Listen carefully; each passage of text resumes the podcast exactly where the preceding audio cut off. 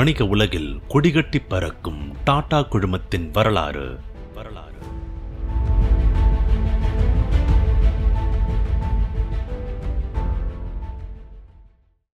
Unilever டாட்டாவை பார்த்து ஏன் பயந்துச்சுன்ற சுவாரஸ்யமான பின்னணிய இந்த ஒன்பதாவது பகுதியில் தெரிஞ்சுப்போம். கேரளாவில் டாடா ஆயில் மில்ஸ் தொடங்கினதுக்கு அப்புறம் கூட்டுறவு முறையில் தேங்காய் கொள்முதல் நடந்துச்சு. சின்ன விவசாயிகளுக்கு இது நல்ல பலன் தந்துச்சுங்க. ஆனால் தேங்காய் எண்ணெய் வியாபாரம் தலை தூக்கவே இல்லை. பிலிப்பைன்ஸில் அமெரிக்கா இன்வெஸ்ட் செஞ்சிருந்ததால அவங்க கிட்ட இருந்தே தங்களுக்கான எண்ணெயை இம்போர்ட் செஞ்சுக்கிச்சு அமெரிக்கா. அது போக இந்திய தேங்காய்களுக்கு கூடுதலா இம்போர்ட் டேக்ஸ் வேற விதிச்சுது அமெரிக்கா. மறுபக்கம் டாடா எண்ணெய் ஆலையில அட்வைசராக நியமிக்கப்பட்டிருந்த எட்வர்ட் தாம்சன் பிரச்சனையில கவனம் செலுத்தாம சொகுசு கப்பல் வாங்கி விட்டுட்டு இருந்தாரு. அவரோட கான்ட்ராக்டை உடனடியா கேன்சல் பண்ணிட்டு பிசினஸ சரி செய்யற வேலையில இறங்குச்சு ஒட்டுமொத்த டாடா குரூப் சரி எண்ணெய் ஆள தொடங்கிட்டோம். தயாரிக்கிற எண்ணெய இந்தியாவிலேயே வித்தா எண்ணெய்னு கோகோ ஜெம் அப்படின்ற பேர்ல விற்க தொடங்கினாங்க. அது சந்தையில சக்க போடு போட்டுச்சுங்க. காரணம் அப்ப பலரும் எண்ணெய் உற்பத்தி செஞ்சு வந்தாலும் அதோட தரமும் விலையும் அடிக்கடி மாறி வந்துச்சு.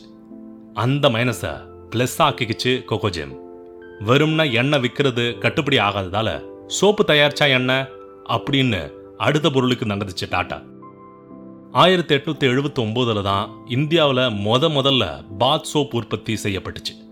ஆனால் மக்கள் மத்தியில் அது பெருசாக போய் சேரல. ஆயிரத்தி எட்நூத்தி தொண்ணூற்றி அஞ்சாம் ஆண்டு கல்கத்தாவில் சன்லைட் அப்படிங்கிற பேரில் துணி சோப்புங்க இம்போர்ட் செய்யப்பட்டுச்சு. அந்த சோப் லிவர் பிரதர்ஸால் உற்பத்தி செய்யப்பட்டுச்சு. அந்த லிவர் தான் இன்னைக்கு வேர்ல்டுல பல நாடுகள்லையும் பல பேர்களில் பிஸ்னஸ் செஞ்சுட்டு இருக்கிற யூனிலிவர் இருபதாம் நூற்றாண்டுல இந்தியா மாதிரியான ஏழை நாட்டோட சிந்தனையில கூட இல்லாத இரும்பு ஆலை பிரைவேட் மின்சார உற்பத்தி கம்பீரமா அரபிக் கடல் அடிவாரத்துல காத்து வாங்குற தாஜ்மஹால் பேலஸ் ஹோட்டல்னு டாட்டாவோட வியாபார சாதனைங்க லிவர் நிறுவனத்தை கொஞ்சம் நிலகுலைய வச்சுது. சோப்பு விற்க தீர்மானிச்ச டாட்டாவோ அவங்க சோப்போட பேரை பிரிட்டிஷ் தொடர்பு இல்லாதபடி இருக்கணுன்றதுல தெளிவா இருந்தாங்க. அப்போ யூனிலிவர் நிறுவனத்துக்கு பிரான்ஸை சேர்ந்த நிறுவனம் ஃபைவ் ஹண்ட்ரட் அப்படின்ற பேர்ல சோப்பை சந்தையில விற்பனை செஞ்சு அதுக்கு பெரிய போட்டியா இருந்துச்சு. ரெண்டு பேருக்கும் போட்டியாளரா களமிறங்க ஆசைப்பட்ட Tata oil mills five not one அப்படின்ற பேர்ல நூறு சோப்புகளை பத்து ரூபாய்க்கு விற்க தொடங்குச்சு. யூனிலிவர் இந்த போட்டிக்கு ஈடு கொடுக்க தன்னோட நூறு சோப்புகளை வெறும் ஆறு ரூபாய்க்கு வித்துச்சு. அது அடக்க விலையோட குறைவான விலைன்னு உணர்ந்த டாட்டா யூனிலிவர் எத்தனை நாட்களுக்கு தாக்கு பிடிக்குதுன்னு பார்க்கலான்னு கை கட்டி வேடிக்கை பார்த்துச்சு. டாடா குடும்பம் எதிர்பார்த்தபடியே சில மாசங்கள்ல திரும்பவும் தன்னோட பழைய விலைக்கு சோப்புங்களை விற்க தொடங்குச்சு யூனிலிவர் ஆயிரத்தி தொள்ளாயிரத்தி முப்பத்தி ஓராம் வருஷம்தான் இந்தியர்களுக்கு ரொம்ப பழக்கப்பட்ட ஹமாம் பாத் சோப்பை களமிறக்குச்சு டாடா ஆயில் மில்ஸ். இதில் கவனிக்க வேண்டிய விஷயம் என்னன்னா பின் நாட்களில் ஹமாமையும் ஃபைனாட் நாட் ரெண்டு பிராண்ட்ஸையும் டாடா குடும்பத்துக்கிட்ட இருந்து விலை கொடுத்து வாங்கினதும் இதே யூனிலிவர் தான்.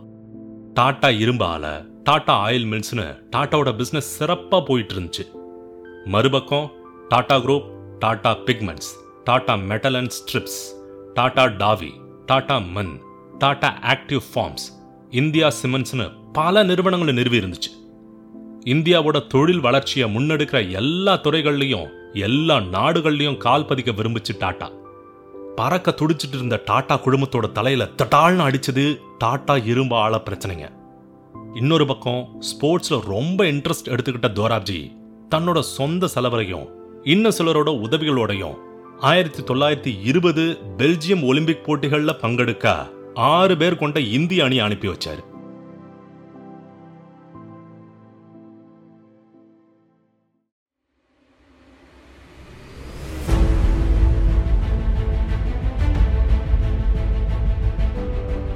வணிக உலகில் கொடிகட்டி பறக்கும் டாடா குழுமத்தின் வரலாறு. வரலாறு.